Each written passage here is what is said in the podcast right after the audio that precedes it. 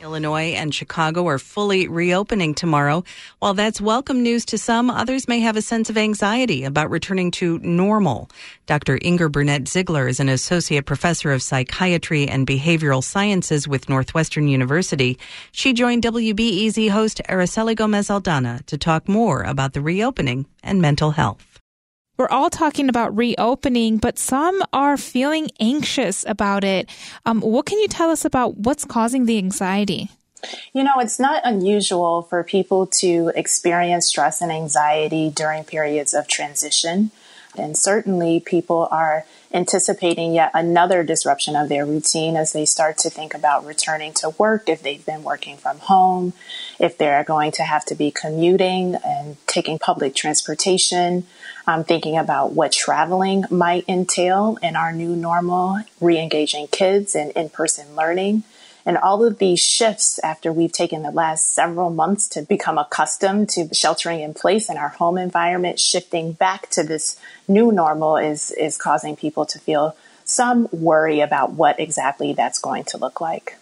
As people are feeling a little anxious or maybe nervous, what can you tell us about when it's time to seek professional help if, if they're just feeling overwhelmed? Sure. So, you know, stress is normal in difficult circumstances. It's when that stress hasn't been managed that it can turn into anxiety. And anxiety is uh, defined as fear and worry that's excessive and difficult to control that lasts for several months. So much so that it is disabling and disruptive in being able to carry out your day to day activities. So when you find yourself being so anxious that perhaps it's difficult to um, complete your work products or maybe even go to work, it's difficult to take care of your at home responsibilities. It's difficult to engage with your family or your, your children.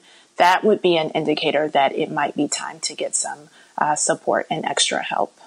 What about for some of us who are venturing out and doing some of those social interactions? Any tips for for what we can do to not be so nervous? Sure. You know, I think a good place to start is for people to do a self assessment and identify the situations that perhaps they are less comfortable in. Perhaps they're less comfortable inside than outside. Perhaps they're less comfortable with larger groups than smaller groups. And then uh, make plans to engage socially in ways in which you would feel more comfortable. Um, and that way you're able to kind of engage at your own pace and do it in a way that you feel most safe. Well, I've been telling everyone, let's just all be very nice to each other as we transition right. back. I love that. I love that. I would second that. okay. Dr. Burnett Zeigler is an associate professor of psychiatry and behavioral sciences at Northwestern University Feinberg School of Medicine. Thank you so much for joining us today. Thank you for having me. That was Dr. Inger Burnett Zeigler of Northwestern speaking with WBEZ's Araceli Gomez Aldana. This is WBEZ.